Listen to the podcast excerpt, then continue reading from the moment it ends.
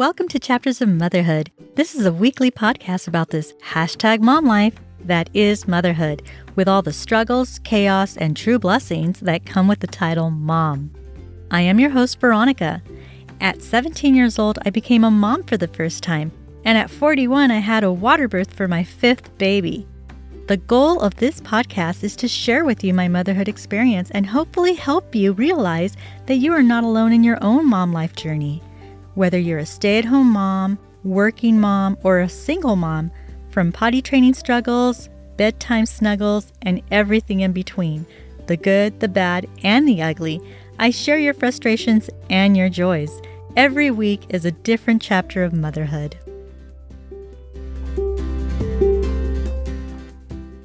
Welcome, everybody, to Chapters of Motherhood podcast. I am your host, Veronica. If you've been listening from the beginning, welcome back and thank you so much for your support. If this is your first time listening, welcome. I hope that you find this content relatable and useful. My show is a storytelling format, not an expert advice format, because parenting really is a learn as you go and every child is different. So your parenting style has to adapt to each child. So I'm not giving you advice, I'm sharing my motherhood stories. So, with that said, this is episode 9 Baby Training. So, in this episode, I'm going to be talking about baby training, as in sleep training, self soothing, and potty training. So, starting with sleep training, I know that sleep training has a negative connotation to it, but the reality is that you're simply teaching your baby how to fall asleep on his own or her own. It's not about sleeping through the night because we're talking about you know, infants that still wake up in the middle of the night for feedings, like maybe once, twice, three times a night. So, this is solely for training your baby on how to fall asleep on his own or her own. So, with that said, sleep training usually occurs um, somewhere between four and six months. Now, because I have five children, I have five different experiences, and not one sleep method worked twice. There are basically five common sleep training methods. Um, one is called the fade it out sleep training method, which is a very gentle, no tears, no cry, very little crying. Um, method of um, you know coaching your baby to fall asleep. So, for example, you could be like rocking the baby or the hush pat or um, feed to sleep. And basically, what you do is um, you just start reducing the amount of time that you do it. So if you if you're rocking for like 20 minutes, you start cutting it down to 15, you start cutting it down to 10, you start you start cutting it down and putting the baby to sleep once he's groggy. Then there's the pick up put down training method, which is, you know, exactly what it sounds like. You put your baby down in the crib or bassinet and when the baby starts fussing, you pick him up and you sh- sh- pat and you put him back down and he, if he starts fussing again, you pick him up and then you calm him down, put him back down.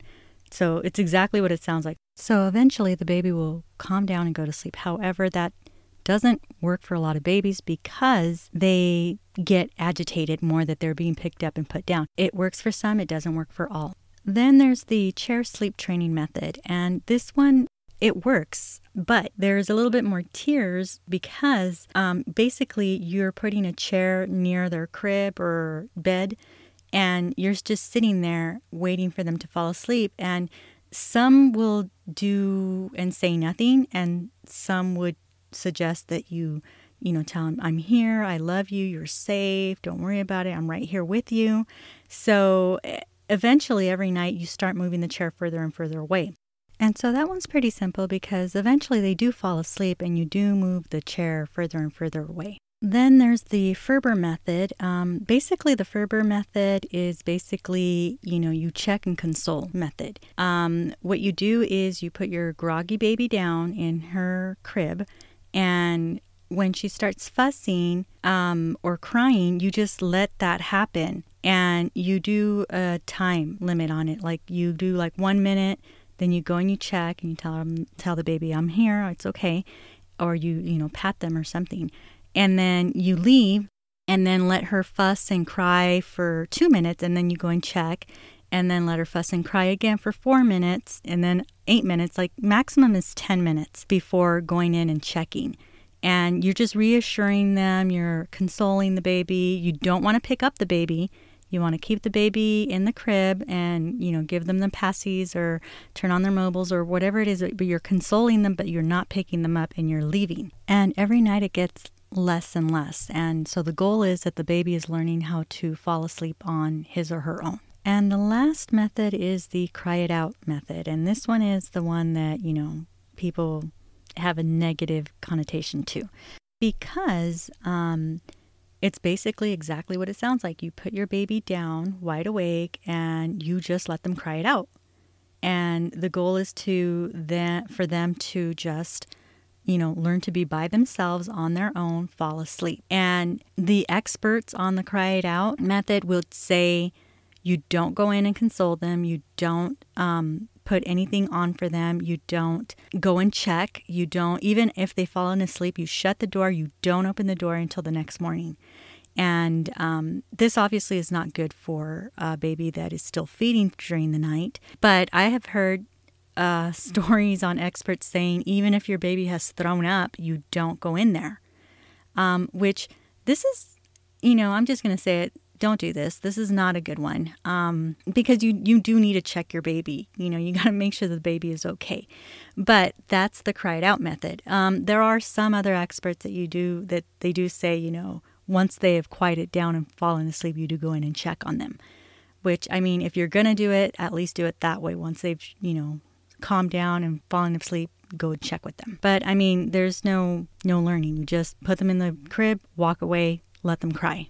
But the most important part of sleep training is routine. You have to have a bedtime routine. Once you get a routine going, baby learns that this is what happens before I go to sleep. So that's the most important part. And bedtime routine can be whatever you want it to be. A lot of people, including myself, will do a bedtime routine of bath time, you know, potty, brush your teeth, um, go to bed.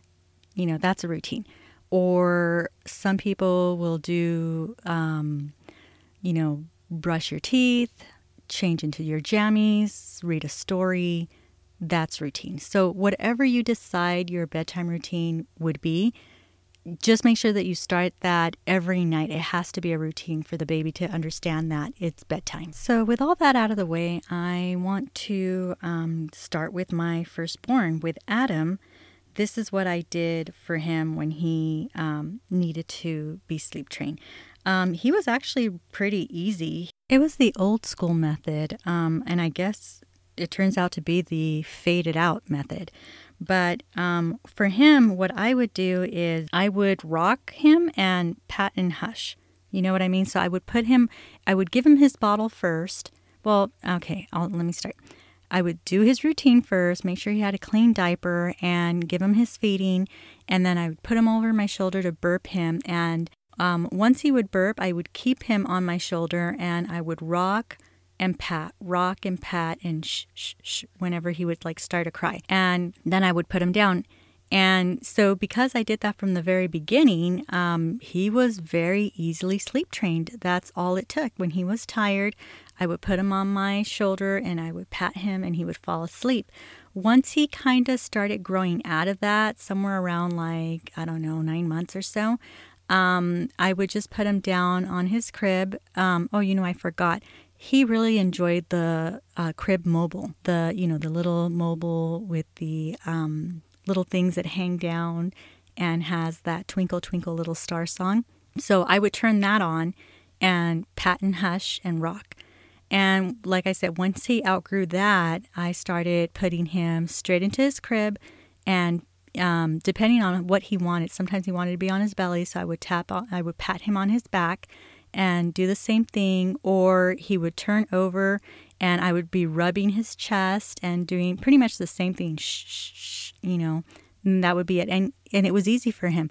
Once he outgrew that, or not not exactly outgrew it, but he evolved to um, self soothing, and his self self soothing involved himself rocking himself, and um, and sometimes head banging, which at first I thought it was a concern, but it turns out that you know babies do that sometimes. They do a little bit of head banging on the mattress, And that's a self soothing method for babies because I, I don't really understand it, but it's not hard, it's not harmful. They're, they're pretty much rocking themselves that way.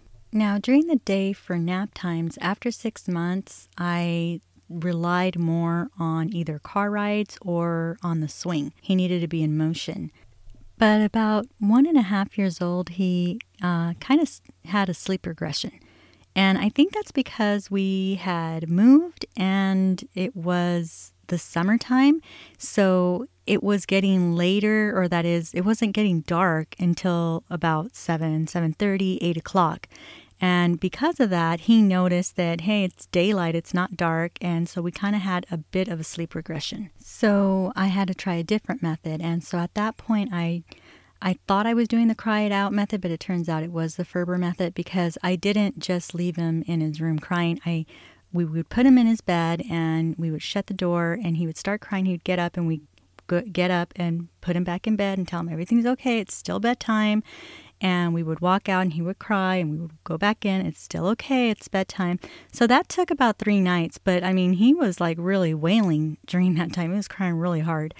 And that took about three nights for him to uh, finally get over it and realize, like, you know, bedtime is bedtime when the routine has started. And so that was Adam's experience. Now, Leah was a little difficult um, because she was a colicky baby for the first three months. Not that I was trying to um, sleep train her before four months, it was just that she was colicky for the first three months. And I had stopped breastfeeding her right around like three, three and a half months. So once that happened, you know, I started bottle feeding her. So it was a perfect time, you know, with so much changes, it was a perfect time to uh, start doing uh, the sleep training. So what I did was the pat and hush uh, as well, and I rocked her. But with her, it didn't work on its own. So I had to figure out a different way. So I would rock her in my arms and also throw the blanket or receiving blanket over my shoulder and over her. You know what I mean? I didn't put her on my shoulder. I would hold her in my arms and put the uh, blanket over me and her. And for some reason, I guess she really liked that because it reminded her of breastfeeding. Um, she liked that. I don't know. I call that the canary method because, you know, I'm covering her up so she really can't see anything. And it soothed her, it calmed her. She also had her own soothing method, which was um, she used to suck her fingers. And that was something I could never break her from. She, she sucked her fingers until I think she was like four years old, maybe. But anyway, um, before doing all that, I would turn on the mobile. She really enjoyed the mobile as well. So she liked the music from the mobile, and I would rock her while I had the blanket over us. And when she would fall asleep, she was out, so I would put her down. So that worked. And then after she was a year old, it was just um, the bedtime routine. Um, bath, toothbrush, uh, story, and then we would turn on the mobile and and the nightlight, and she would cry and self-soothe. And she she didn't cry much at bedtime because she would self self-soothe with her you know sucking on her fingers. And plus her and adam shared the room. So they would you know talk and giggle and play. Um, they would stay in their beds. And naps were pretty easy because she did self-soothe she would just fall asleep wherever she was. Like when she was tired, she would go lay down wherever she was and, you know, suck on her fingers and fall asleep. So nap times weren't a problem with her. Next is Sophia. And Sophia, everything has been easy with her. Everything has been easy with Sophia. I didn't even try to sleep train her until she was about six months, and that's only because I had stopped breastfeeding at six months, and so she needed a different routine. So prior to six months, like, you know, from zero to six months, she would breastfeed. I would burp her. I'd change her diaper. I could do whatever I needed to do and put her down with her sounds. Like she used to listen to uh, the white noise sound, which is like the ocean waves or rain. Plus her mobile, she also really liked the mobile as well. But after six months, I needed to come up with a different sleep method. So I started with the uh, bedtime routines. Usually it was a feed first, a bath, um, then the crib with the mobile, and I would give her her pacifier because she actually really liked her pacifier a lot. She self soothed with it. So I would give her pacifier, turn on her white noise and her mobile. You know, I would tell her, I love you, good night. And I, I made sure to say good night. She needed to know that the word was good night for sleep time. And I would walk out, and, you know, it's the Ferber method, which is check and console. Um, so that's what I did. I would walk out. Um, she would start fussing a bit, and I would go in, tell her I love you, good night, give her her pacifier again, you know, make sure her white noise and her um, mobile were on, and walk out. And then um, a minute later or two minutes later, same thing. So I did that the first night. I think I did that like 10 times the first night. And then the second night was only like five times. And she never would get to an actual cry because I would go in there before she would actually start like really crying. And um, I I made sure not to pick her up. I just made sure that you know she was okay, and I would like pat her and tell her you know I love you, good night, good night, and kept giving her a pacifier and walking out. So by the third night, she, I, I think she only did it twice. She only like fussed or cried twice, and that was it. Like from that night on, or the fourth night on, she knew good night meant good night and she would go to sleep. And it was super easy. And she did really well with it because, like I said, she didn't actually start crying. She'd start fussing and, you know, a little bit of crying, but not like full on crying. So then I started doing that during nap time as well. She would take actually three naps during the day and then um, sleep through the night. But during nap time, as soon as I would notice her like yawn or rub her eyes a bit, I would do the exact same thing. I'd pick her up I would take her to the crib, turn on the mobile and the white noise, give her her pacifier, and say goodnight. And she was good with that. But she was very dependent on the pacifier. So if she would wake up in the middle of the night and didn't have it, she would fuss and cry, and we would just go give it to her and turn on the music again, and she was good. So that was kind of the downfall because if she didn't have her pacifier, she would wake up and she would cry and she really depended on it on until about until about two and a half years old when I made her give it up. Now, next is Emily, and um, no method worked for Emily. None, not one. None worked for Emily because she was a high needs baby. And I tried them all Nap time never existed for her. The only time that she would nap was during a feeding, during breastfeeding, that is. But I mean, she had to be on the breast. You know, if I tried to remove the breast from her, she would wake up, she would start crying, and I would have to put it back in. So, yeah, she she was very difficult. So, no sleep method worked for her. Not the rocking, not the sh- padding, not um, anything. And I'm talking about like her first 12 months.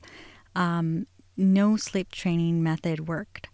Um, the only thing that would work, like I said, was breastfeeding her.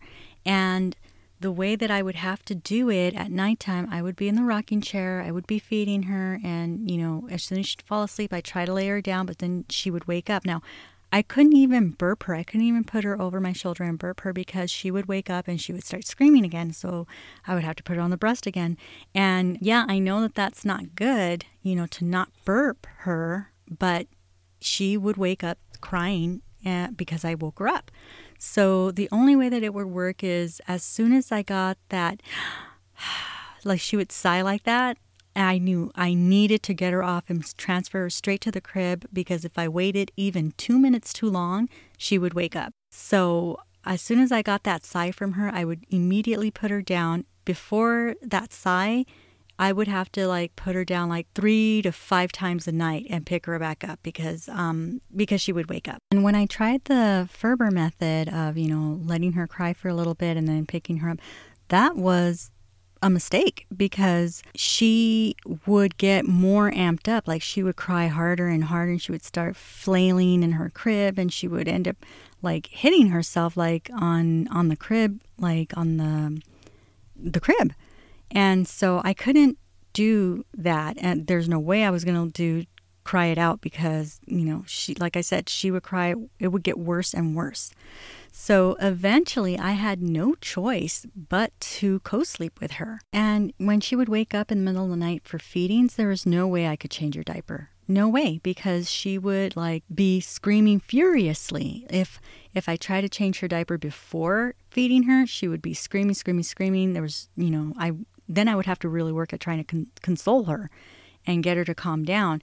Um, if I tried to change her diaper after she fell asleep, she would wake up. So, unfortunately, with her, there was just no changing her diaper in the middle of the night, even if she woke up completely wet, even if she had poop. I just, I couldn't take the risk of having her wake up or having her scream and cry more than usual, more than what a normal baby would cry. So if I wanted her to nap, I would have to baby wear her. And I baby wore her a lot, like a lot. I would baby wear her. And when I mean let her nap, I mean I would have to just baby wear her for an hour and walk and, you know, do chores or dishes or eat. Like I would have to baby wear her so that she could sleep. And if I didn't want to be breastfeeding her the whole time. And so that is what would happen. I could not transfer her from the carrier to her crib or to a couch or like I couldn't transfer her.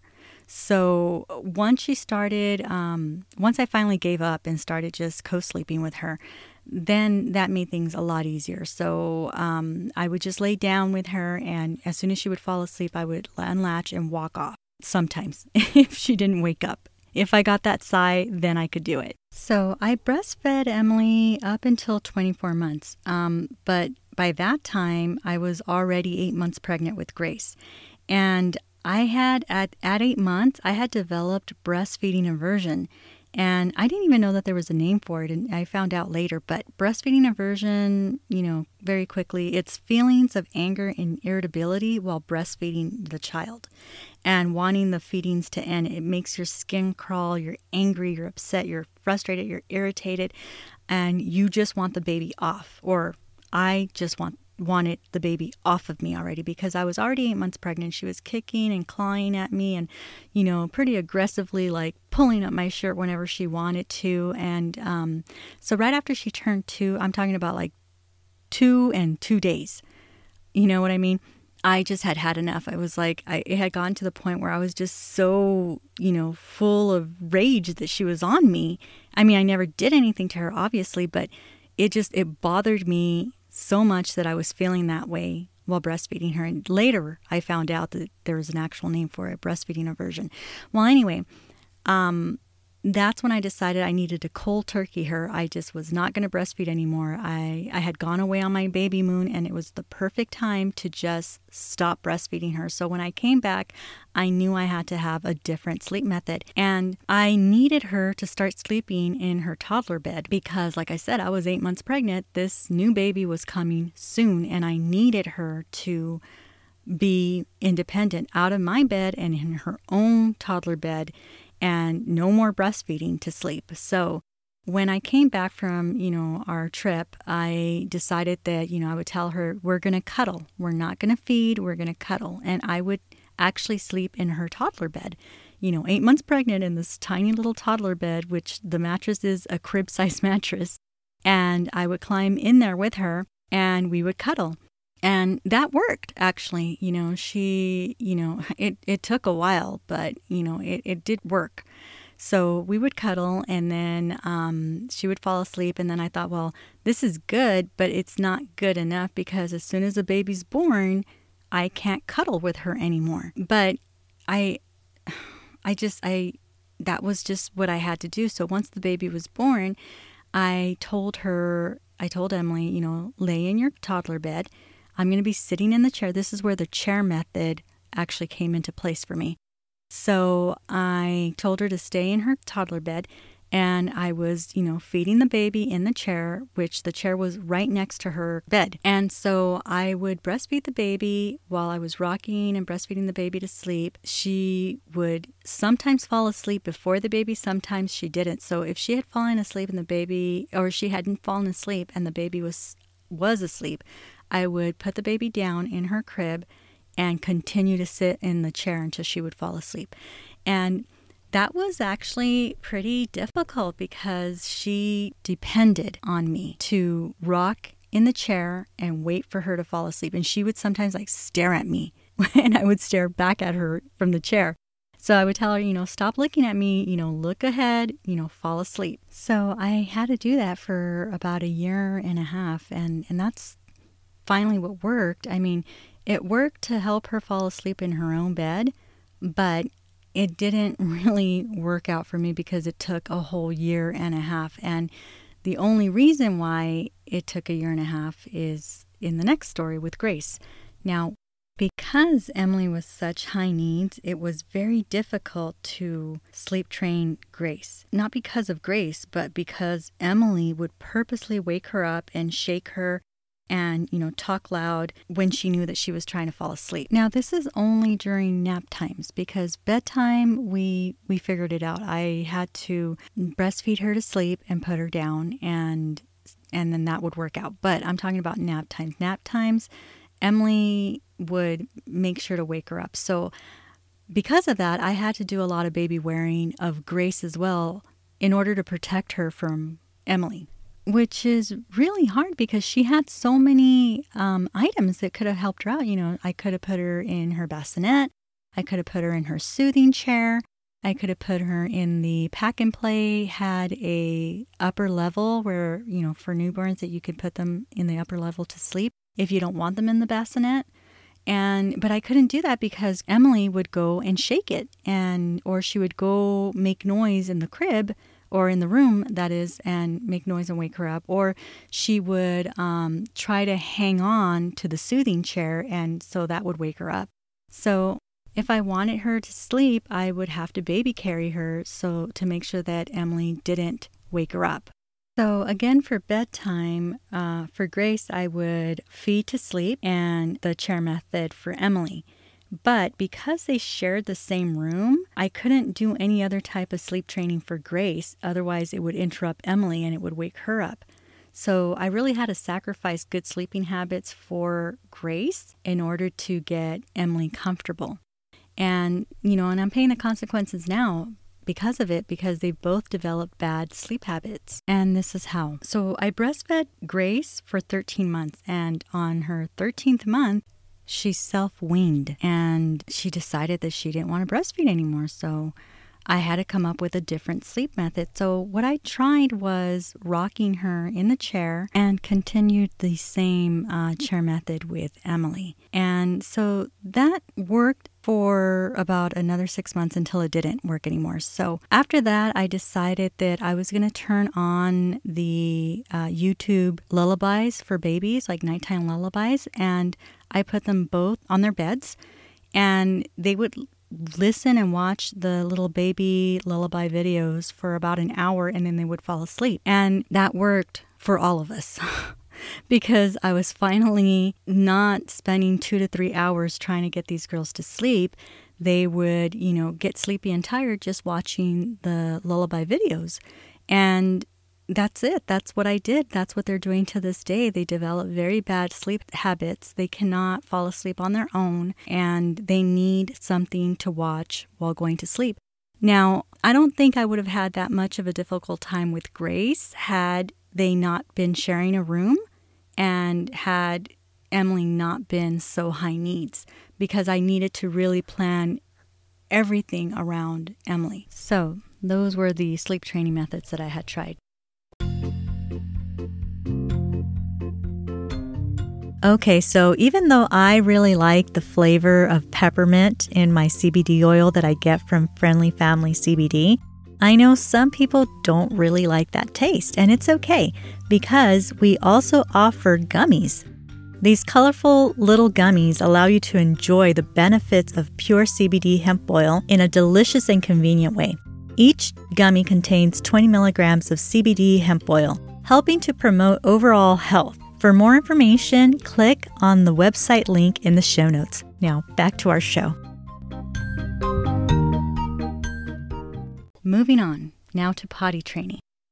I know that there are a couple of different methods, but I mean, honestly, they're all pretty much, they all pretty much have the same basic cores, which is, you know, praise and positive reinforcement, training diapers versus training underwear, bottomless, or uh, training time versus age. So, but in the end, I mean, it all leads to the child learning to pee and poop in the toilet. The only one that I see that it's pretty different is the infant training or the elimination training. And that's basically done um, before the baby is a year old, so from zero to 12 months. And that's actually how my mom, um, that's old school. That is as old as time, as old as women have been having babies, the elimination method. Um, and that's what my mom did uh, with us. What it is is that, you know, babies have cues, just like with breastfeeding, just like with tiredness. Um, they have cues that lets you know when they're ready to eliminate. And um, basically, what you do is you keep the child bottomless or like wearing a gown. And when they give those cues, you're ready to rush them to the toilet or, you know, the pot and let them eliminate like that. And my mom says that she did that with all three of us, myself and my brothers, because she was a stay-at-home mom, so she she was able to do that. And um, we were all potty trained by by the time we were one year old. So she says that you know that's what they did in her little pueblo, and so that's how she learned. That's how she you know taught her brothers and sisters. And so when she had us, that's what she did with us. And so that one's like really interesting. I didn't do that like on purpose. I didn't do that. I did it a couple of times with Sophia. But um, that one's a really interesting one. And like I said, that's old as time. That's been from the beginning of women having children. And I don't know, it got lost in modern society. It got lost in diapering. It got lost. So, with that one being the only different, like real different one, the rest are pretty much the same. It just, like I said, it's just, you know, time versus age, you know, potty chair versus uh, seat insert for the toilet, underwear or bottomless, or, you know, uh, pull ups, things like that. So, here's my experience with Adam. Um, you know, honestly, with Adam, I didn't even think of potty training him because I mean, I don't even know why. I just didn't even think of potty training him. And he was already, he was three years old. I think he was a little bit older than three, almost, maybe almost three and a half. And my mom mentioned it like, when are you going to start potty training him? I'm like, what? Potty training? And to me, it just seemed like, I don't know. I, I don't know if I was overwhelmed by it. I don't know if I just didn't want to think about it. I don't know what I was thinking. But when she mentioned it, I thought, okay, well, I guess I should start trying to potty train him. You know, he, he is, you know, older than three, a little bit older than three. So I'm going to go ahead and start. And um, he was surprisingly extremely easy. Um, because he already could communicate with me, um, I had just told him, hey, Adam, I'm running out of uh, diapers for you. So we're going to have to learn to potty train, and I'm not going to have any more diapers for you. Okay. And he looked at me and he understood. He goes, No more diapers? And I said, No, no more diapers. And he said, Okay. And so when he ran out of his diapers, um, I got him some, you know, training underwear and I had gotten him a potty chair and I started teaching him to potty in the chair. And he got it immediately. As soon as there was no more diapers, he immediately got it. And I was taking him every two hours to the potty. And every time I needed to go, I would sit down and he would sit down and we would both go together. And he got it. He got it. I, it took me two days to potty train him. He had the very first night, he had a accident. And that was the one time. That was it. The next day, he got it again, and that was it. Like he understood super easy. Couldn't believe how easy that was. So, because it was so easy, I thought that, you know, Leah would be even easier because they say that girls are easier. Wrong. She was difficult. Um, she refused. She refused to learn. I started uh, trying to teach her at two and a half, but um, I don't know. I think she was just scared to pee. Like, she, I think she was scared of the free flow of nothing catching it. So she was scared of it. She was scared of the toilet. She was scared of the potty. She was scared of not having any diaper on. Um, she didn't even want underwear. Like she she was scared of it. So at two and a half, I thought, okay, well, she's not ready. So I stopped. And then I tried again um, around three. At that time, I, you know, I tried again. And again, she was scared. She was scared of the potty. She was scared of the toilet. She was scared of um, not having the diaper to catch it. She was fair, uh, scared of the free flow. And we had a lot of accidents. We did. We had a lot of accident. It took like two weeks. And I really needed the help of my babysitter, you know. So I told her, you know, hey, I'm trying to potty train her and, you know, she's having accidents. She's just not getting it. She doesn't want it. So the babysitter helped out a lot. And because she was potty training Leah, her own son started to learn to potty train as well. And he he caught on faster than Leah. So because he was a year younger than Leah, I don't know if she felt like it was competition or what, but she saw that the boy had done it and he learned how to do it. So then she started doing it. And so it did, she did finally learn, but it took her two weeks and a lot of accidents. Now, like I mentioned with Sophia, it was quite by accident that I held her over the toilet as she uh, pooped. And it happened to be, it was just a few times. It happened to be a couple of times when she was in the bath and I saw her face and I was like, oh no. And I pulled her out and I put her over the toilet a couple of times and sure enough, she pooped. And um, then a couple of times when it was in the middle of a diaper change where she started to push, I'm like, oh no. And I would go take her to the toilet and she would poop in the toilet. And quite by accident, I wasn't trying to train her like that. I wasn't, you know, it was just a quite by accident. And like I said, this was, you know, about a year and under. But around 20 months old, she began to show readiness. And because my mom was babysitting, she started training her on a like a toilet seat insert. And she, when as soon as she would wake up, she would take her straight to the potty and have her pee. And then she just started saying, "Oh, you know, she's really catching on, so I'm gonna potty train her for you." I'm like, "Okay, that sounds great to me." And yeah, my mom potty trained her. And I mean, obviously, when I would get home from work, I would you know take over and so she learned to uh, be potty trained um, still wearing a diaper or a pull up that is like she didn't even have like underwear. So she learned pretty quickly even though she had the um, diaper or, or pull up um, i would say like i said my mom did most of it. So i would say that it, it didn't take her too long like a couple of days. So she was definitely potty trained before she even turned two years old. But after her second birthday, her dad and I, we broke up. We, you know, went through something and we broke up. And that disruption in her life um, caused her to regress. And she started um, wetting herself and she just stopped pottying. You know, she started wetting herself, she started pooping herself.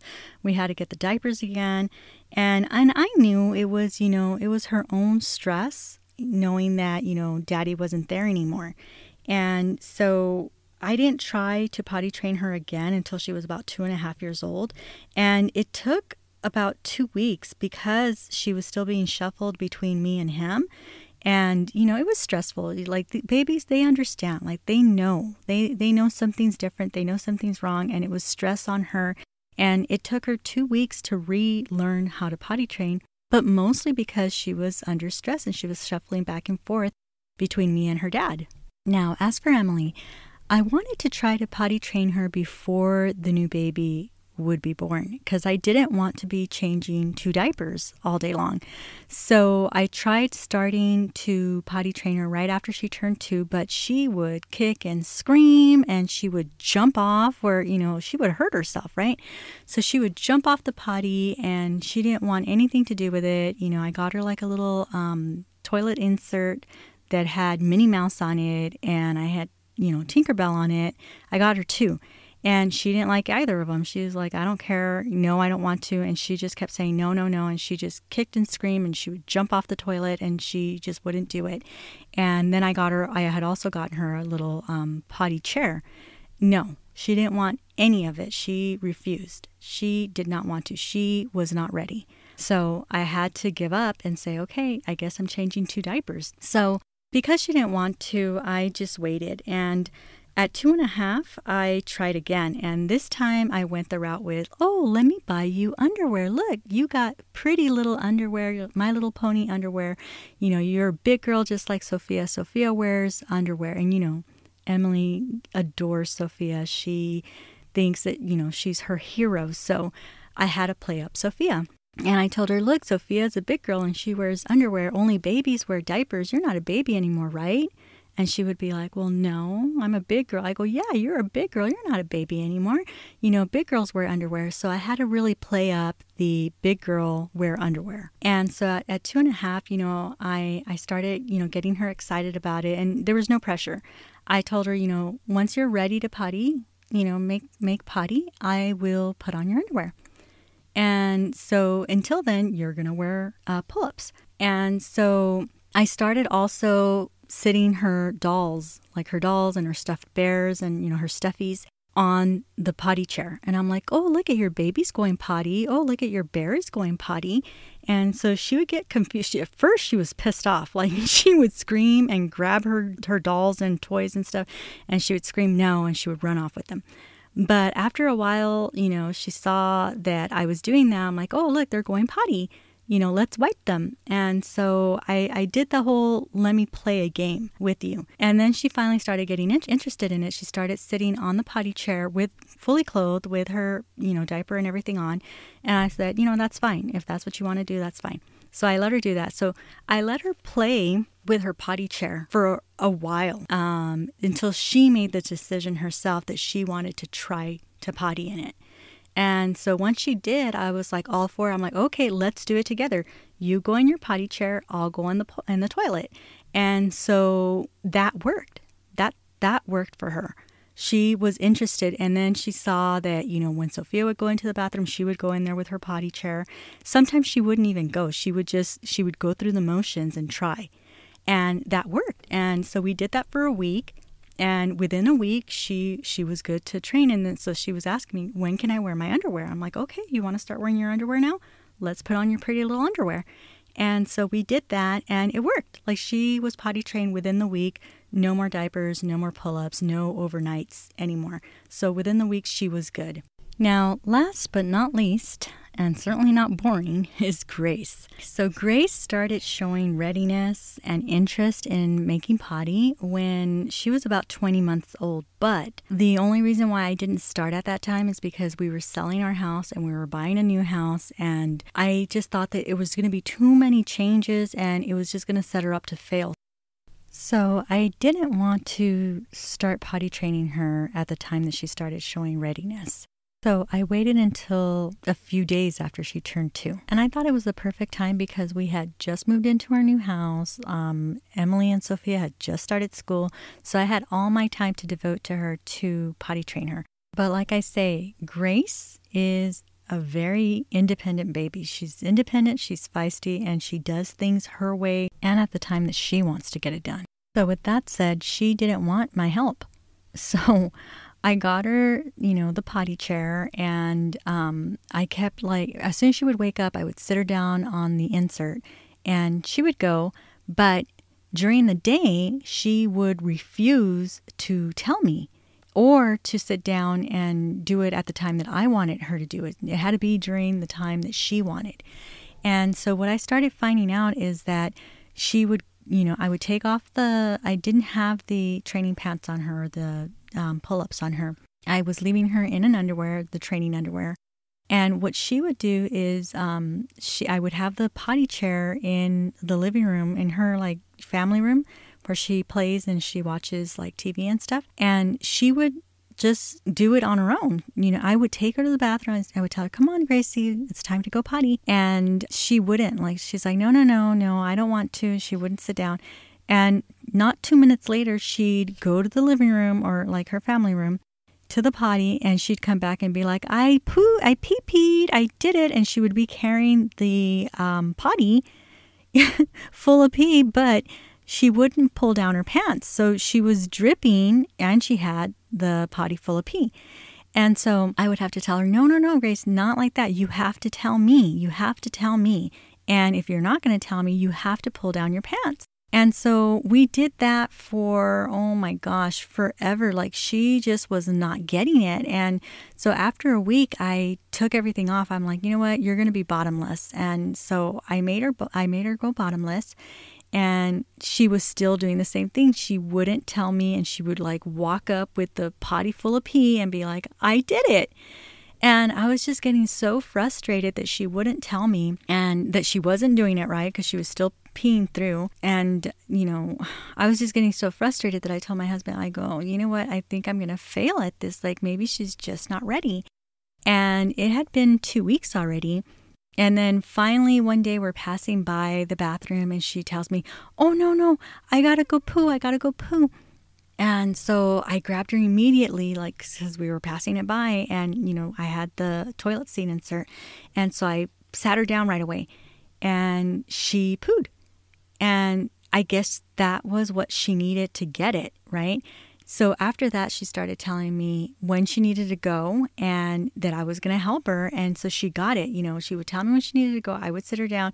I would help her. I would clean her up. She would pull up her underwear and it was perfect. So basically, what I did was, you know, when she wakes up, put her on the potty every two hours. I keep checking on her. And then um, before bath time, before we leave anywhere, I make sure I sit her down on the potty and, you know, before bedtime, I would sit her down on the potty. And so it worked. That worked for her. So after two weeks, she was good. But then um, I think it was the weather changed, you know, and it started getting very cold. So she started having uh, nighttime accidents. You know, she started having bedtime accidents. And so with that, I decided, okay, you know, she, every time she falls asleep because she's cold, she's, you know, wetting herself. So we're to have to get pull ups again until she learns how to hold it during this cold weather. So that's what we did. And she had learned, she, she was already pretty good. Like she had already gone, um, I would say like five days without peeing um, the bed, without wetting the bed. But it just so happened to be the week that we got the dog. We got a new dog, Lucy, and she was jealous of Lucy. She was jealous of Lucy, and she even barked and bit us, you know, because, you know, she pretended to be a dog. So, not only that, but also she had gotten constipated. And so I thought, okay, I'm not going to let her wear pull-ups anymore because she she finally learned how to hold it during her sleep, you know, during the cold weather. But that day I was going to go get my hair done and I was afraid that, you know, this was going to be the first time we were driving and she probably was going to fall asleep and she probably was going to wet herself in the car seat. So I thought, you know, I'm just going to leave the pull up on her. And I went to go get my hair done and she, like I said, she had been constipated and she kept trying to go and she couldn't go. And so while I was there at the salon, um, my hairstylist was eating um, flaming hot Cheetos uh, she was pregnant and she had a craving for it. So she was eating flaming hot Cheetos and Gracie just started sneaking, you know, flaming hot Cheeto chips and she started like sneaking them and started eating them. I thought, oh my gosh, you know, I didn't even know that she could eat them. I thought they would be too spicy for her, but she was able to eat them. And then because I, I'm sure it was because of the spicy flaming hot Cheetos, she looked at me and she kind of bent down and I was like, oh no, oh no. She pooped herself. And I was like, oh no. And so she started crying. It was a big deal to her because, you know, she she hadn't done that in so long. And oh, by the way, she had been potty trained for four months, four full months. And so at that point when she had her poop accident, I told her, no, it's okay. Don't worry about it. You know, you were sick, you were constipated. Don't worry about it. It's okay you know, you had an accident, you know, let's just clean you up and that's it. Well, I told her, don't worry about it. It was an accident. She heard green light. You don't ever have to potty again. And since January, she has refused to potty train. And I think it had everything to do with, you know, the weather, the dog, and the constipation. And so I put on the pull ups again on her. And so she, uh, ever since then, since January, she's decided that she is not going to potty. That's too much responsibility for her, and she would rather me change her diaper. And so I spent like a whole month trying to get her back on the on the potty, you know, trying to train her again, and she refused. She knew what to do. She knows how to do it. She just flat out refused. She would say no. She would start screaming and crying. She would jump off the potty. And so I thought, okay, you know what? I'm not going to force it. I'll just try again later, you know, when she's ready to do it again. And now that the girls, that Emily and Sophia are out of school, I thought, you know what? This is a perfect time. You know, they're out of school. You know, um, it's six months later or, you know, five months later. And I'm going to try again. So the girls were out of school for about a week and I thought, okay, I'm going to start potty training her. And it started going good again. But then I had a heart attack. and I spent four days away from her. Well, actually, I spent longer. I spent like almost a whole week away from her. And my mom wasn't keeping up with the potty training because, you know, she was worried about me. Plus, she had all the kids there and my niece, Sarah, as well. So she wasn't able to um, keep up the potty training with her. So, um, since it's been three weeks since my um, episode, my hospital stay, I decided, you know what, it's time to get going again. Like, it's time for you to learn how to potty train again. And she, I'm telling you that this baby, she is so smart and she is so independent, and it has to be on her timeline that I started putting, you know, taking off the uh, pull ups and putting on her underwear. And she started like noticing when I was like busy or occupied, and she would run back, take off her underwear, put on her pull-up and just have her safety net of the pull-up. She she doesn't want the responsibility, I'm telling you. So I started hiding the pull-ups from her and i keep telling my husband that's it you like no more pull-ups don't buy anymore because she's going to continue to use that as a safety net if she has no choice but to have underwear the potty training would be easier but we're i guess he's afraid of accidents and he thinks that she needs it. And I'm like, I would rather have accidents and get her trained than to keep giving her the safety net of the pull ups. So, in short, we are in the middle of retraining Gracie. But at the end of the day, you know, the most important part of potty training is two things. Number one, that the child is ready. And number two, that the trainer is consistent. That's all it takes to potty train. That's it. So, with that said, that is the end of this week's episode. I hope you enjoyed it. Um, if you did, please share it with a mom friend. And if you can, please do rate and review the podcast. Doing so will help the podcast get better rankings and it will be also more visible for other people to find the podcast. So please do uh, rate and review. I would really greatly appreciate it. Thanks, guys.